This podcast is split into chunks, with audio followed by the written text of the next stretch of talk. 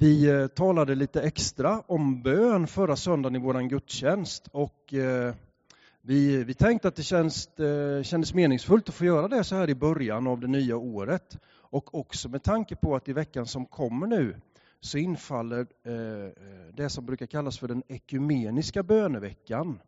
Och över hela världen faktiskt så är det en ganska stor händelse i den kristna kyrkan då man på olika i olika länder och platser och språk liksom ändå har någon slags gemensamt fokus worldwide på att, att samlas omkring bön. För bön är någonting som, som väldigt tydligt kan förena och förenar oss som är kristna. Eh, vi, vi ger lite mer information i slutet på gudstjänsten sen om hur den här böneveckan går till här för oss. Men vi har ett tema nu för det jag tänkte dela med, med oss här i gudstjänsten som kommer upp på, på väggen här tror jag. Bön. Och man kan ju ha många olika infallsvinklar på bön. Hur ber vi? Hur ber du? Och nu blir det så här för att ni ska hänga med. Eh, dagens predikan är tre delar. Först delar jag lite tankar nu. Sen ska vi läsa ur psalm 51, en endaste vers och sen kommer bandet upp här och kör en låt som faktiskt inte bara är ett påhäng eller så på en predikan utan som är en integrerad del. Vi börjar med del nummer ett. Hur ber vi? Jag har en liten eh, tidskrift som jag prenumererar på som ser ut så här. Den heter Pilgrim och kan varmt rekommenderas till er som är Eh, Eh, längtar efter någon form av fördjupningstidskrift i andlig läsning på olika sätt. Det är snart 30 år sedan den kom ut för första gången och den kom ut med fyra, år, fyra nummer per år. Och så blir det ganska många tematidskrifter och ämnen och, och artiklar och reportage och intervjuer. Och man hittar jättemånga fina guldkorn i den här. Eh, jag hittar en intervju med en, eh, en anglikansk före detta biskop, en engelsk teolog som hette Rowan Williams. Det är det enda jag vet om honom egentligen. Att han heter så och att han har jobbat så där. Men det som sägs om honom är att han väcker törst efter bön i de människor som finns runt omkring honom. Alltså en andlig ledare, en, en djupt rotad kristen person som väcker törst efter bön när man är med honom. Är inte det ett ganska fint eh, uttryck eller beskrivning för vad som händer runt en människa? Och så var det en intervju med honom och han, han delade massa olika tankar där. Jag fastnade vid vanliga missförstånd angående bön. Jag tror att vi kan bläddra en bild där vanligaste missförstånden om bön enligt Rowan Williams. Vad tror ni det skulle kunna vara? Han radar upp några grejer, jag tar bara två. Han säger så här att en sån, ett sånt vanligt missförstånd är önskelistan. Då vi, när vi kommer till Gud och vill, vill liksom vara bedjande så har vi en lång lista, nästan som en dagordning på, på ett möte. Där vi liksom också vill bestämma lite hur det ska bli med varje punkt. Den här önskelistan som, som vi vill ge till Gud. Och Man kan nog säga om den här önskelistan att dels känner vi nog igen oss. Det finns så mycket gott och så mycket som vi längtar efter.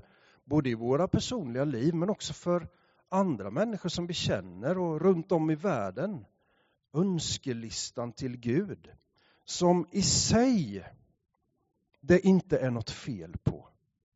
Det finns ju något bibeluttryck som handlar om att gör allt du önskar känt för Gud. Berätta för honom, tala om vad du längtar efter och vad du vill. Men, säger den här Rowan Williams, det finns ett problem och det är att om inte vi är uppmärksamma så blir vi mer intresserade av vad Gud eventuellt ger och gör för oss än av honom själv. Vi blir mer intresserade av vilken effekt eller vilket resultat vi kan få vara med om i spåren av att vi ber än att just bara vända oss till Gud för den han är och det han redan har gjort. Gör inte detta till ett för stort problem nu så inte att du vågar komma till Gud med din önskelista, för det får vi. Men bevara också ditt sinne och dina böner för att vända dig till honom för den han är. Så som vi bekänner honom som kristna, som skapare och Herre och frälsare.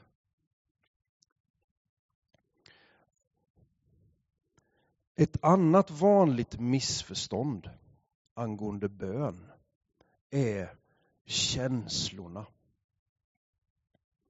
De där positiva känslorna som vi ibland tänker att vi måste ha för att bön ska kännas bra. Eller för att jag ska vilja be så måste jag liksom vara lite taggad och känna för det. Liksom. Eh, den där wow-känslan ska infinna sig. Först då hamnar man i bönemod. Men så är ju den här Rowan väldigt vardaglig och vanlig och jordnära. Och så säger han att, nej men, är det så egentligen särskilt ofta? Är det inte med bön som med väldigt mycket annat? Att vi gör det för att eh, det är bra för oss att göra det. Eh, det finns många andra saker som vi gör i livet för att det är bra för oss, inte för att vi främst liksom upplever den där Wow! Kan ni komma på några? Hur är det med tandborstning till exempel? Det håller vi på med hela tiden känns det som. Man blir aldrig fri från tandborstning, men sällan är det ett wow. Hur är det med frukost? En del har säkert det som sitt moment under dagen. Men för många av oss så är vi ganska sådär trögstartade och den där wow-känslan infinner sig inte riktigt kanske förrän efter frukost. Men vi vet att vi behöver den. Motionsrundan. Jag hade ett riktigt tungt ögonblick i veckan här då jag kände nej, jag gör det inte. Men så gjorde jag det i alla fall. För jag vet att man mår bra av det. Och Rowan Williams, han vill peppa oss. Kom igen nu hörni. Bön är inte något annat. Det är som väldigt andra, många vanliga vardagliga saker som ibland till och med är riktigt tråkiga. Det är inte för att det är kul eller för att det är en härlig känsla som vi är i bön. Utan det är det enkla svaret är för att vi behöver det och att vi mår bra av det. Att på något sätt med sitt liv vända sig till, till den Gud som vi, som vi tror på, som vi ber till. Och i det flödet, tillsammans med honom, vad det än består av, som är lite svårt att liksom riktigt formulera och ringa in, så inser vi att där händer det någonting i relationen med Fadern, skaparen, frälsaren, som vi faktiskt mår bra av. Och utmaningen i förhållande till bön är inte att döva känslorna. För gläds de gånger då känslorna också är med dig i det som är ditt uttryck inför Gud. Men inte att låta dem definiera de tillfällen som, som du vill eller tycker att du kan vara i bön. Vänd dig till Gud i bön. Det är bra helt enkelt. Det var del 1. Nu bläddrar jag över här till psalm 51. Och jag tror att vi gör det på skärmen här med. Psalm 51. I Saltaren.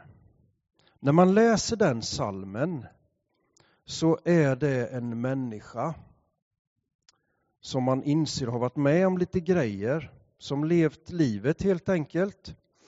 Han som har varit med om lite grejer, det är kung David i Gamla Testamentet.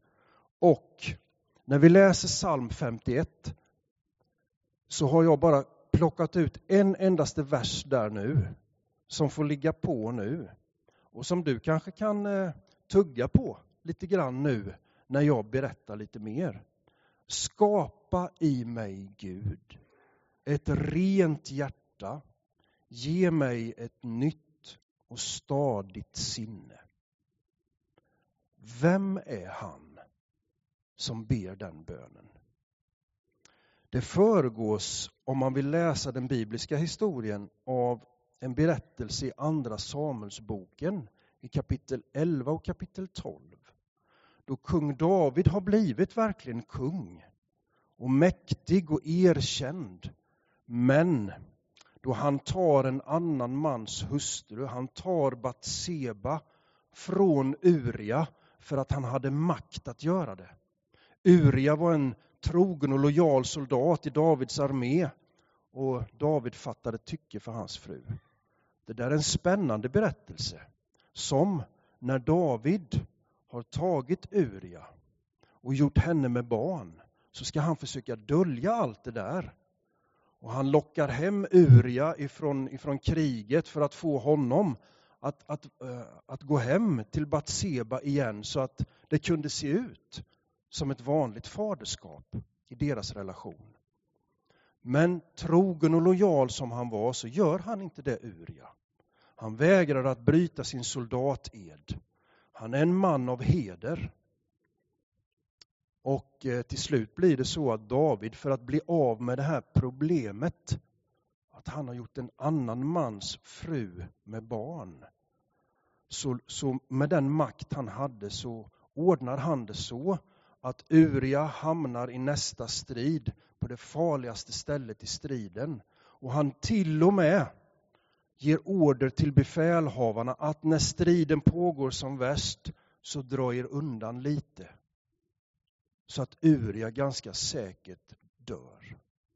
Så händer. Och ett förfärligt svek.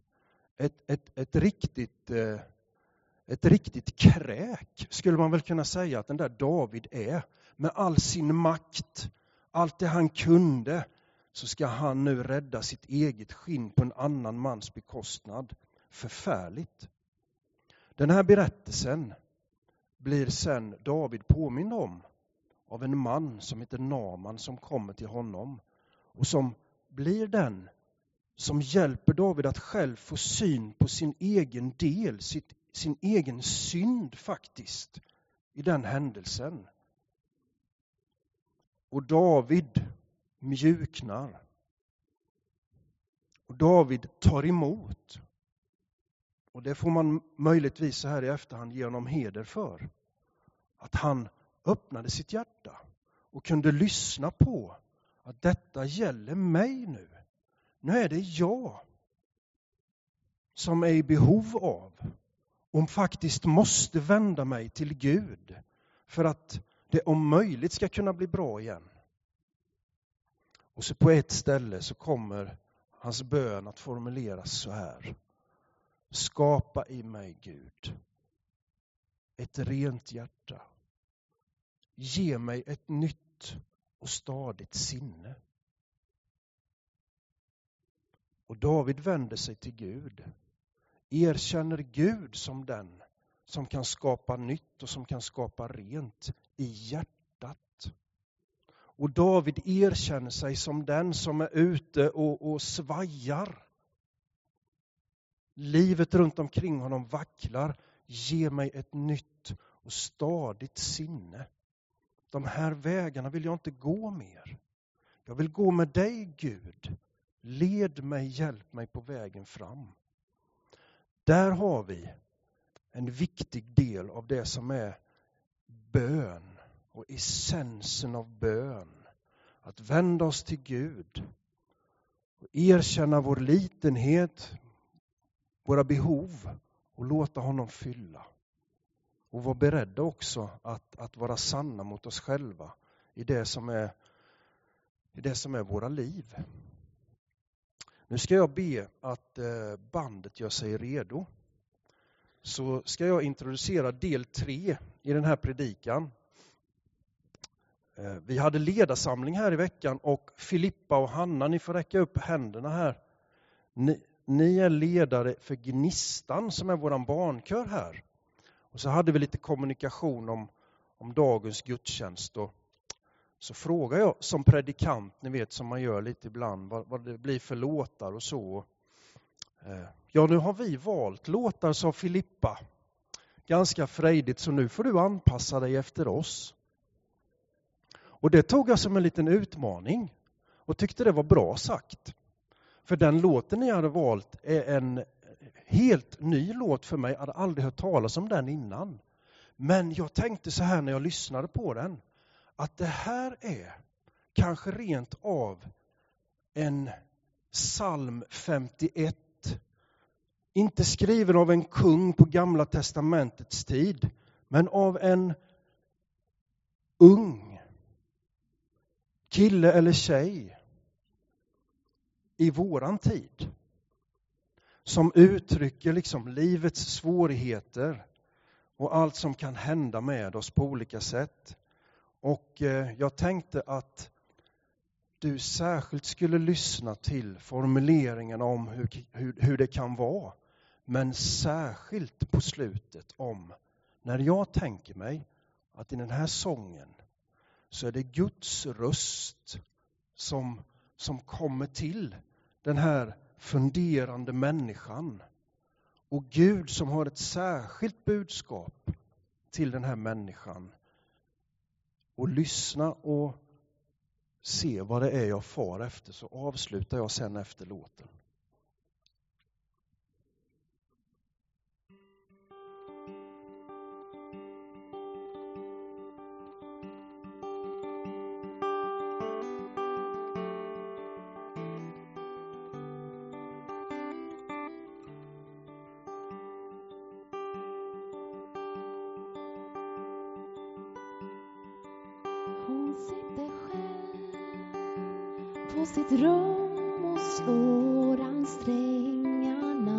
Sin gitarr.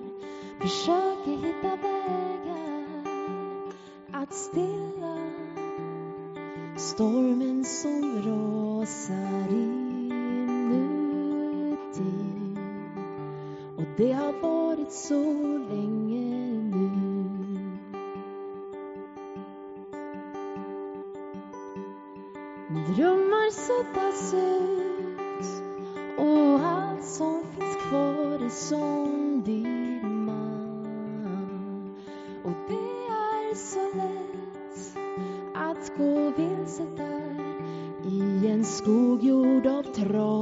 trasiga känslor.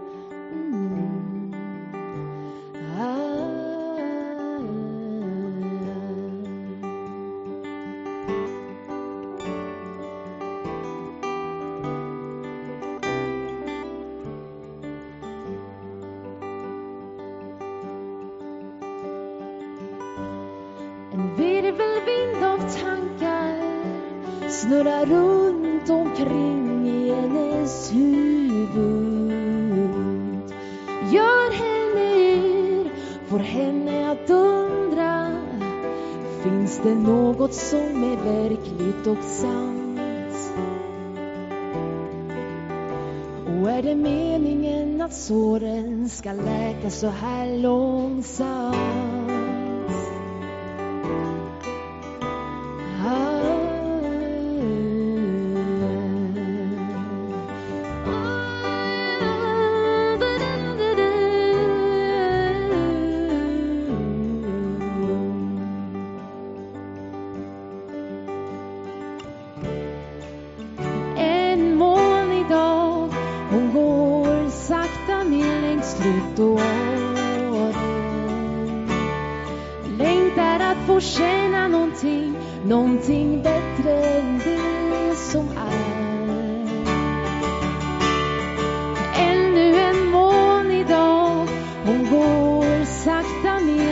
Trottoaren och brottas med tomheten och allting inuti som bara verkar. Ännu en gråmulen dag när dina tårar längs trottoaren. Men hon tycks inte se mig, att jag är här, att jag räknar varje tår som fallit ner på denna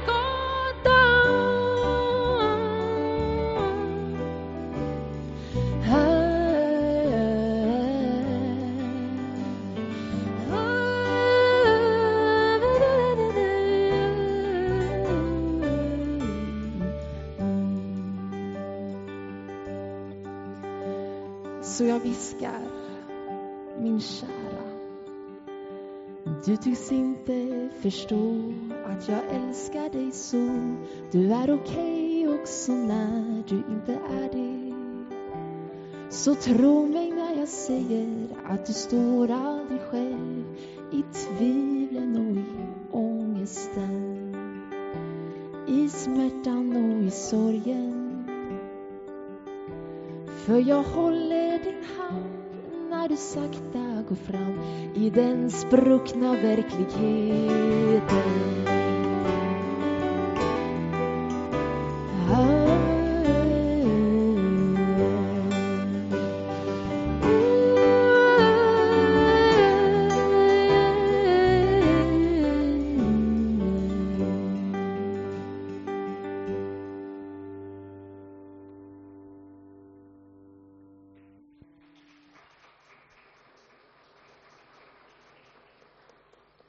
Det är stormar som rasar. Det är drömmar som suddas ut. Man går vilse i skogar av trasiga känslor. Finns det något som är verkligt och sant? Det uttrycks i den här sången. Och vem är han som svarar? Han svarar, hon tycks inte se mig att jag är här, att jag finns och att jag räknat varje tår som fallit ner på denna gatan. Bön är bron som byggs mellan oss när vi är här och famlar och undrar och längtar till den som faktiskt håller allt i sin hand och som går med oss i den här brustna verkligheten. Öppna ditt hjärta och var i bön. Herre Jesus, vi tackar dig nu idag. Gud, vi tackar dig, du som är fader och Herre. För att vi får leva livet här. Men vi ber också om att få se och få känna och få veta allt mer för varje dag. Hur mycket du älskar oss. Hur mycket du är närvarande i det som är våra liv. Hur du tar våra händer och följer oss på gatan. Mitt bland alla tårar som faller på trottoaren. Herre, vi eh, ber särskilt för den idag som kämpar och som längtar och inte tycks se någon utväg. Herre, fyll med din kraft. Herre, vi ber för alla som, som tycker att de har väntat länge nog. Herre, vi ber att du verkligen viskar din röst och låter det uppstå. Att de får höra att du är här och du älskar. I Jesu namn tackar vi dig. Amen.